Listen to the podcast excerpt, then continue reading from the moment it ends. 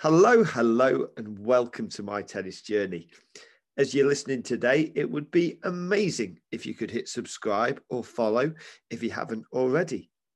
I'm really excited to chat today to a guest who has had an amazing tennis journey, a journey which began in the USA, but which today is truly international, as today's guest is the president of the International Tennis Federation. Welcome to the show, Dave Haggerty. Thanks, Rob. Great to be here. Thanks so much for taking the time to have a chat. I was reading your resume, and boy, oh boy, do we have a lot of tennis-related adventures to cover. But first of all, how did your tennis journey as a child begin? Well, it's a funny story. So my father was a school teacher, but during the summers, he would be the director of tennis for the city of Trenton in New Jersey in the United States, kind of in the Northeast. And so he decided that my brother, who's 7 years older than me, who was 12 at the time, was going to take up tennis. So every morning we would get in the car, we'd drive 20 minutes or so to the tennis facility, which is a 27-court clay and hard court facility. So I was really lucky to be in that environment. And every day my brother was out with my dad hitting. So after about 5 days, I'm sitting in this little shop with the guy and I say, "You work for my dad, right?" And I'm only 5 years old. "You work for my dad." He said, "Yeah, I work for your dad." I said, "Okay, well, good. I want you to take me out and play tennis." And he said, "Okay. You'll have to use this racket because I don't have one your size." So he took me out. We hit for probably a half hour. It seemed like hours to me at that point in time. And I came back in. My father didn't say anything. The next day, my brother goes out to play with my dad. Same thing. Bill takes me out and hits. On the third day, my father said, "What do you think you're doing?" And I said, "I'm playing tennis, of course. What do you think I'm doing?" And he said, "Well, are you committed to playing tennis? Is it something that you're willing to put your mind and your heart to? You've got to practice this. That's not a silly game." And I said, "Yeah, I'm committed."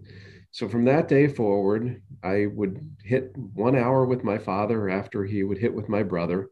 And I started playing tennis tournaments. And I've got a book here, the USLTA, is the United States Lawn Tennis Association, 1966. So at this point, it's got Billie Jean King on the cover because I'm going to get Billie to sign it when I see her in Prague in about 12 days or so. And so from age 6, I was ranked in Middle States, was one of the 17 sections of the USTA, and that became my dream. And I've been very fortunate that tennis is my life, and other sports as well along the way, but. A bratty young 5-year-old that said, "Yeah, I'm going to play." Do you know what I love about this, Dave? You know, I have lessons with 4- and 5-year-olds, but it's very much the parent who is arranging the lessons. How many 5-year-olds arrange their first tennis lessons themselves? It can't be too many. Well, probably not, but you have to remember, I'm sitting in a small little, clubhouse, so to speak. It's not even a clubhouse. It's probably 10 feet by 10 feet. So it's a small, relatively small place with somebody who's an adult, and I'm the only kid in there. That's not much fun. So outside playing tennis is a lot more fun than that. So it was an easy decision. I think it showed, and I know we'll come on to it, that you had a real skill for organizing in the tennis world at a very early age. Come on, so I mean, you went on, and I know you were playing a lot of tournaments, and you were playing from such a young age. What were your highlights of your junior career? You know, for me, being able to go and play our national championships. You know, we have the boys singles in Kalamazoo, the championships that I was able to play. I think 4 years in my career, played in the Orange Bowl in Florida, so some international competition. Was sectionally ranked, nationally ranked. Probably the biggest thing I remember is being a ninth grader. So in the United States, we have 4 grades for high school. And I came out, and I had gone to a different school system before, a private school. Now I'm in a public school, and we have a very good tennis team. I made the tennis team. As a freshman, my first year, I was the #1 player for all 4 years. Probably the highlight was we were state champions for 3 of the 4 years. We always won our conference. And in 4 years, I lost 5 matches, all to the same player who I finally beat before he graduated. So that was, and then on to university, George Washington University on a tennis scholarship. So a dream for me, because my parents were both educators, both teachers. My father, as I said, director of tennis during the summer. So, it was a gift, being able to get a college education that our family really couldn't afford, was a dream. Isn't that amazing? That you managed to get the scholarship to George Washington University. How did you come to decide to go to George Washington? Yep. So for me, it was quite interesting. I had about 10 or 11 scholarship opportunities to different schools. And when I went to make the decision, both parents being educators, you can understand how this could be education-led. So they wanted me to pick a good school, and I did too, because I knew that I loved tennis and I was a good player, but I knew I wasn't going to be the #1 player in the world at that point in time. So I wanted to get a good education, but I went to a number of different schools. It was funny. One school I went to, at that point in time, you could try out, and, the coach would be there and he'd give you feedback. And I had a lot of good experiences of coaches, recruiting me, wanting me to come. In this particular case, it was a school that coach said afterwards, he said, you're a nice player, but you're not going to fit in here. You're not going to make our team. So it was an outstanding experience about 3 years later when we played that team. Yes. And I played the #1 ranked player of their team, who had been nationally ranked number 6 in the world, or 6 in the United States, rather. And I ended up winning the match. And that same brat at 5 was a brat probably around age 19 or 20 when I walked off the court and said, "You're right. I wouldn't have fit in here. Thank you." And went on. We won my singles and my doubles match. We lost 7-2 to the team, but I claimed 2 points. So that was kind of a great experience. Just on that point, Dave, how did the coach react? Did he remember you? Did he have a little wry smile? He reacted very nicely. He smiled and said, "Yep, we're not always right." And I said, "Well, it was a great experience to play against your school." So it ended in a nice way. Brilliant. Love that. And do you have any lasting memories of George Washington University? Yeah, well, probably my memory of George Washington University is actually I still hold the record for the number of wins for singles and doubles. And I graduated in 1979, so 250 years ago. And the record still stands. And I can tell you it was only for one reason. I had great doubles partners. Yeah. Because it's all about picking your partners. And my doubles record was very, very good, but it was because I had very, very good partners that I was able to play with. Well, that's, it's very modest. But, I know you said earlier on that you realized you weren't going to be world #1, but you did go on and turn professional. How was that? I had the dream. From age 6, I wanted to be a professional, and I look back on some of the things over the holidays with the kids last year when I found this book that I just showed you. But, there were, notes in there. And, when you go to school and you're in 3rd grade, you write down, what do you want to be when you grow up? And, tennis professional. That's what I wanted to be. So, I lived the dream. I was able to, to turn pro. I went to Europe for, I call it the short circuit, because it didn't last very long, but I played some tournaments throughout Europe, and I'll never forget walking off the court at 2 a.m. In Amsterdam in a doubles match that we had lost. And I just looked at my partner and I said, you know, I'm playing the best tennis I've ever played, but I just know I don't have the talent that I want. I made a call that evening. That, you know, it's 2 in the morning, I guess 3 in the morning. I called home, talked to my parents and said, look, you know, I'm thinking of, you know, coming home in the next couple of weeks. The next day I called home again, and a friend was there who owned a tennis club. And he offered me the job as the director of tennis for an indoor-outdoor tennis facility. I'd already been working with my father, who was a tennis pro, as you know. And so I took that job, and that was, you know, that was the dream. I was the tennis pro, and now I was a teaching tennis professional in Princeton, New Jersey.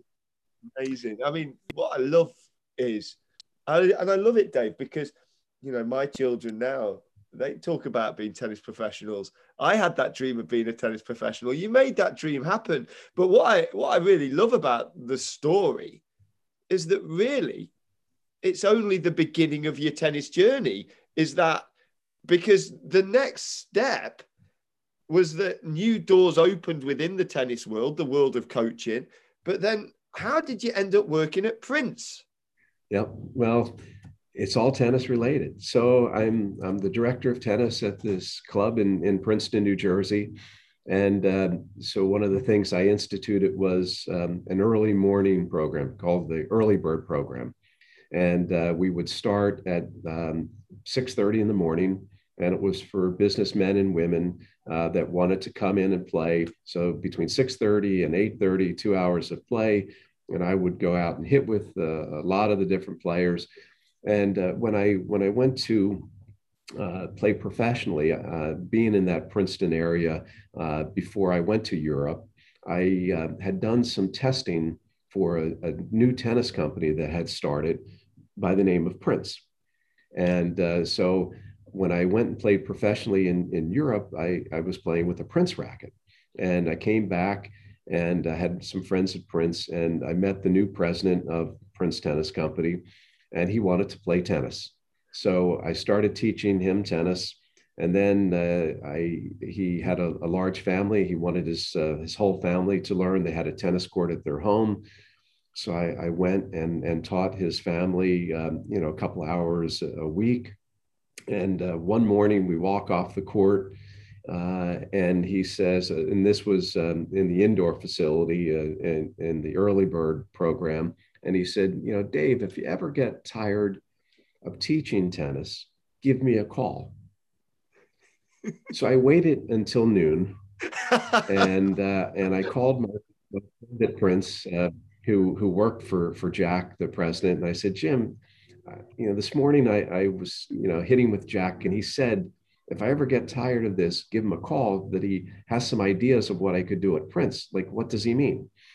And Jim laughed and said, hold on for a second. He went into the office next to him where Jack was, and he came back 2-3 minutes later, and he said, let's have lunch on Friday, you, Jack, and I, and we'll talk about it. So one thing led to another, and they offered me a position of national manager of product testing.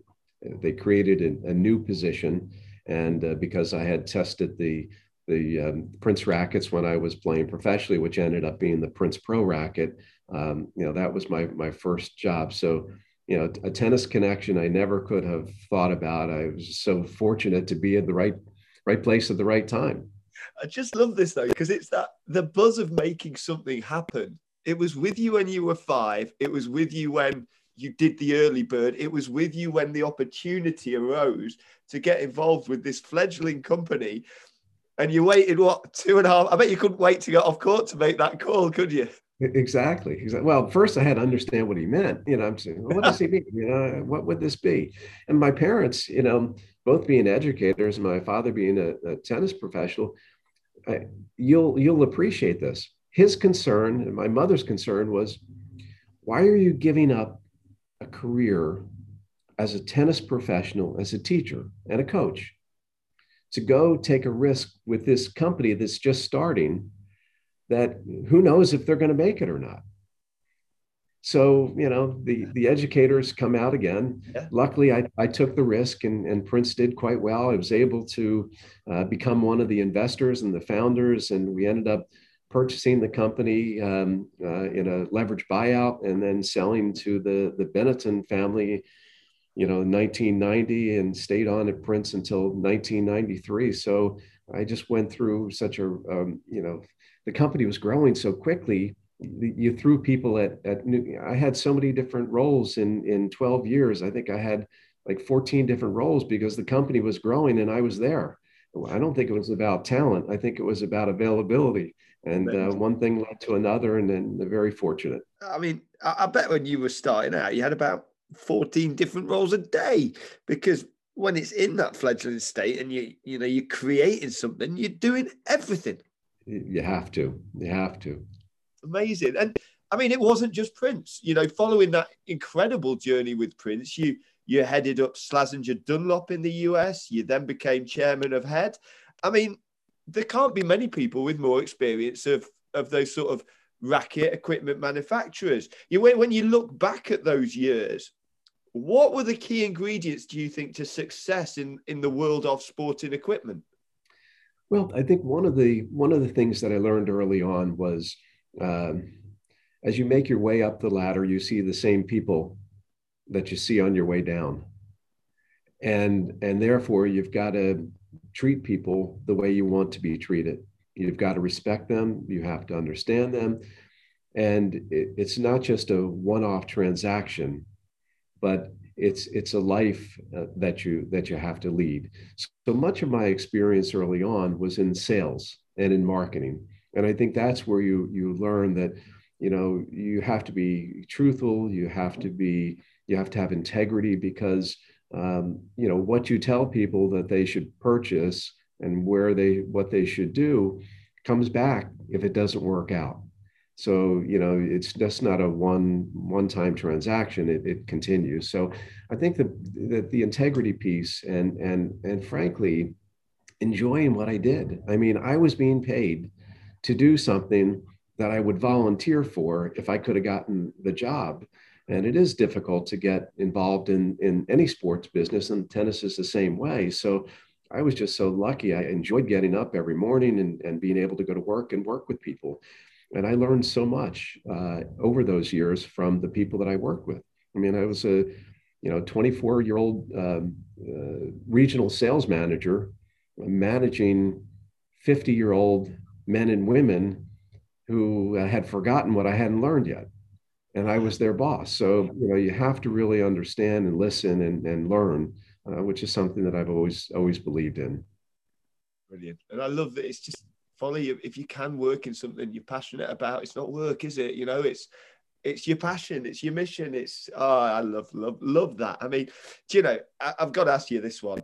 I mean, I'm sponsored by Babolat. You know, I'm very much loyal to them. You worked at Prince, you worked at Slazenger Dunlop, you worked at Head. I know you're still a very keen tennis player, Dave. Whose rackets are you using nowadays? Or do you have one from each of the companies you work for? So I'm loyal to the last company that I was with.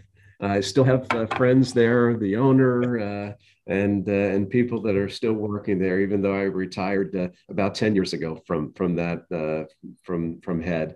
I still use the Head racket, still use the same one. I've got about 3 of them that I rotate around, but that's my racket of choice right now.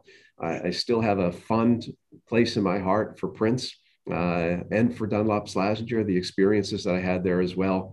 And Dunlop Slazenger was fun as well because it got me exposed into other sports, you know, into golf. So you constantly want to learn in your career and not just become a one-trick pony. You want to get more experience. And at Head, I love to ski, downhill ski. And that gave me the opportunity there to, you know, ski with Bodie Miller and meet Lindsey Vaughn and, you know, have a connection in another sport as well. But tennis is the passion. Dave, one thing I do love as a little aside, because, you know, we're on video so we can see each other, but people listening to the podcast won't be able to. But just to say, Dave has actually got his tennis racket with him, sat in the office now. I think that shows the passion, Dave. I think it absolutely shows the passion. Now, come on. I mean, but again, the journey continues. So, you know, following your really successful corporate career, you ended up becoming chairman of the board, CEO and president of the United States Tennis Association. How did your involvement with the USTA start? Well, you know, I guess it was in the year 2000, right? So I'd been working in tennis for many, many years. And at that point in time, I was approached by, in my section in Middle States where I had grown up. I had just moved back to that area from somewhere else when I'd been with Head. And I moved back to the area, and the president of that Middle States section by the name of Ann Humes called me and said, you know, we really would like to have somebody on the board. It's a volunteer board, but we want somebody from the tennis industry because we sometimes don't always have that connection. And that started my volunteering within tennis, which I did still do, you know, to this day. And, you know, so that really got me involved. And I was on the Middle States board for 6 years. And that brought me in contact with the national board of the USTA. And so I then ran and was elected in 2007 to the USTA board and continued to progress and learn and contribute back. And I retired in 2010 from my head role. And at that point in time, I continued the volunteer aspect and was made president in 2013 and 14. And what a huge honor. It's really scary being on that at the Billie Jean King National Tennis Center on Arthur Ashe Stadium, and you look up and you're presenting the winner's check, and there are 27,600 people there. You get a little nervous, and what a great experience. Never in my wildest dreams would I have thought I'd have that opportunity. And, you know, I learned so much at the USTA over the years, and that led to, I was on the board of the International Tennis Federation, and that led to where I am today. So I'm just very, very fortunate person. Is there anything that you look back on from your time at the USTA that really makes you smile at what you and the team achieved? I mean, I think some of the highlights of things I'll always remember is, you know, working with a very, very talented board of directors. We made some difficult and challenging decisions. For years, we had been saying it's not possible to put a roof on Arthur Ashe Stadium. Well, 5 years in a row, the finals took place on the Monday because it rained on the Saturday or the Sunday. And so, you know, when I became president, you know, the board, we had great conversations. We brought in some architects, and the debate was, well, technology isn't advanced enough. It's really hard to, you know, find ways to put a roof on the stadium. And so I said, you know, what I've learned in life is if you make a commitment, then you make a decision, things happen. So the board made a decision that we're going to put a roof on Arthur Ashe Stadium, and we're going to figure out the technology and what we need to do in order to make it happen. And with some really talented architects, financing that we were able to get, we were able to put a roof on Arthur Ashe Stadium, you know, which is fantastic. And I'd say the second thing that we made a bold decision, because at this time when we're, you know, it cost us about $350 million, we had to raise some bonds and things to pay for it. We also made another decision, which was a strategic decision on the development of tennis in the United States. And that was to build the home of American tennis in Lake Nona, Florida, in Orlando, Florida. And that facility opened up the year after I was president. And I was able to attend it as International Tennis Federation president and see the grand opening, you know, which exists today and is, you know, is the gathering place with over 100 tennis courts, a gathering place for tennis where recreational players, where juniors from 10 and under are able to play, up to seniors of 90 and over that are able to play and use that every day.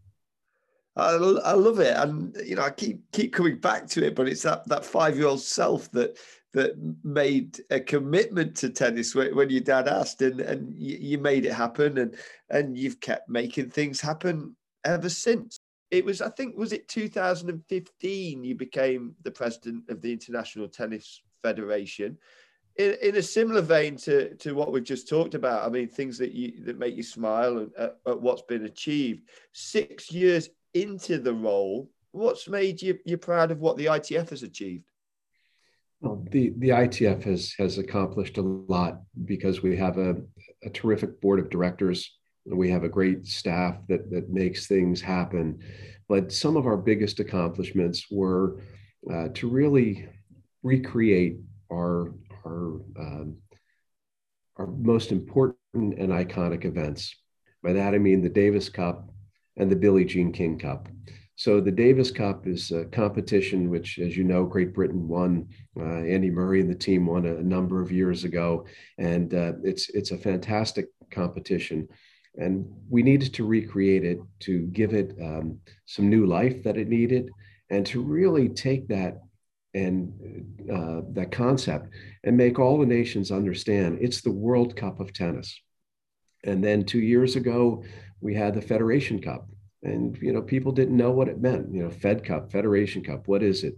So we have the most iconic woman in sport, Billie Jean King, right? So we renamed the competition the Billie Jean King Cup, the first competition in women's sports that's named after a woman.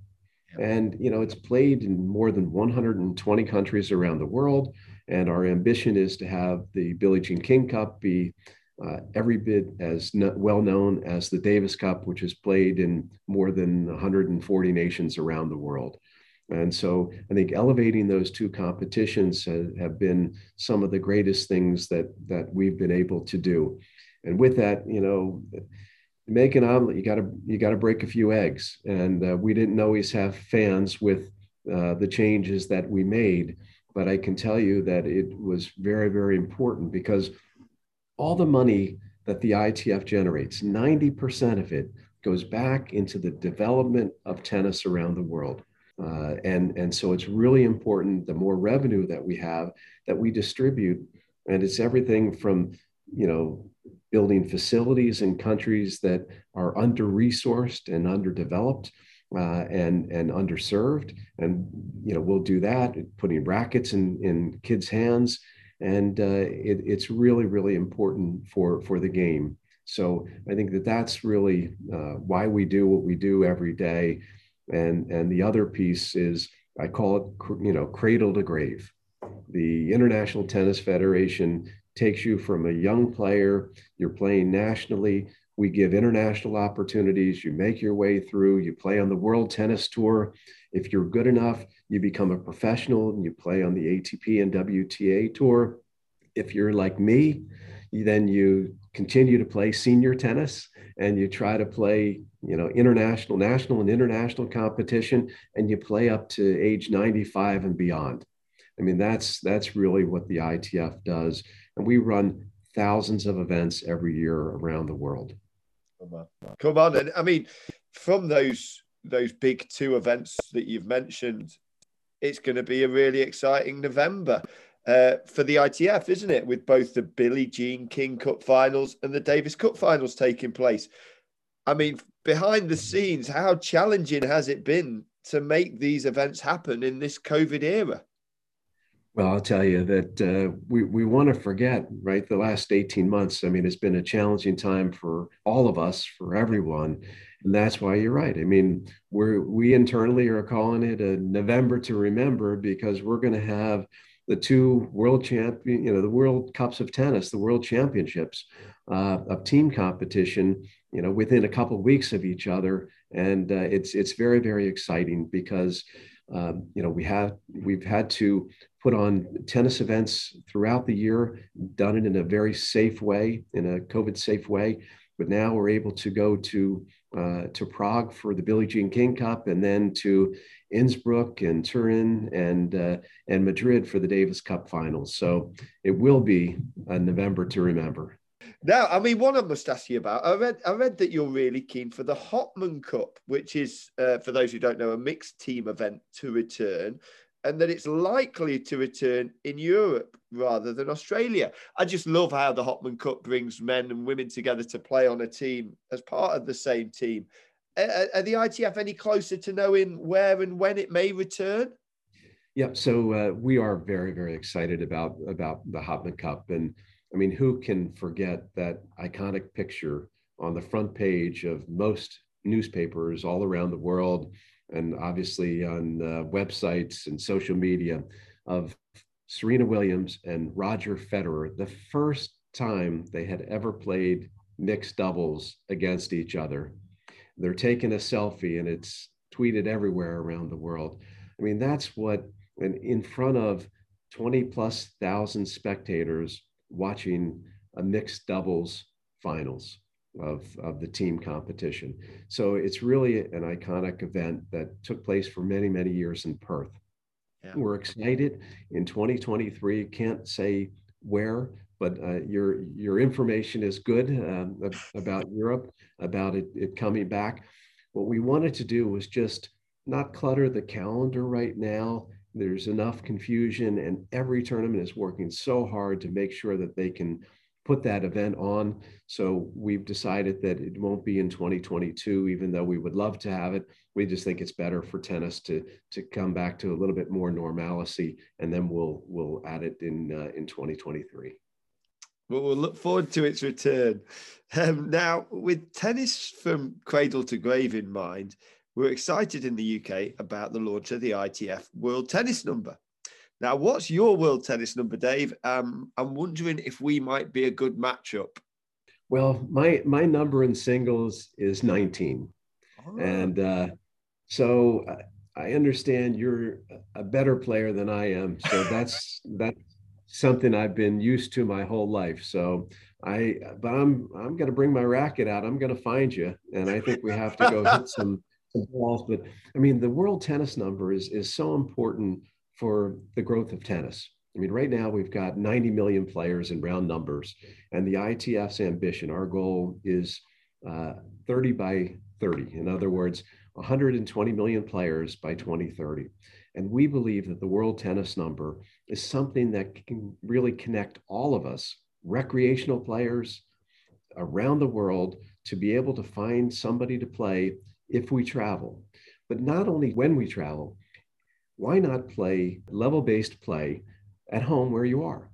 And so this will allow men and women, young and old, to be able to play. I mean, growing up, when I was 14 years old, I was filling in my father's men's doubles league.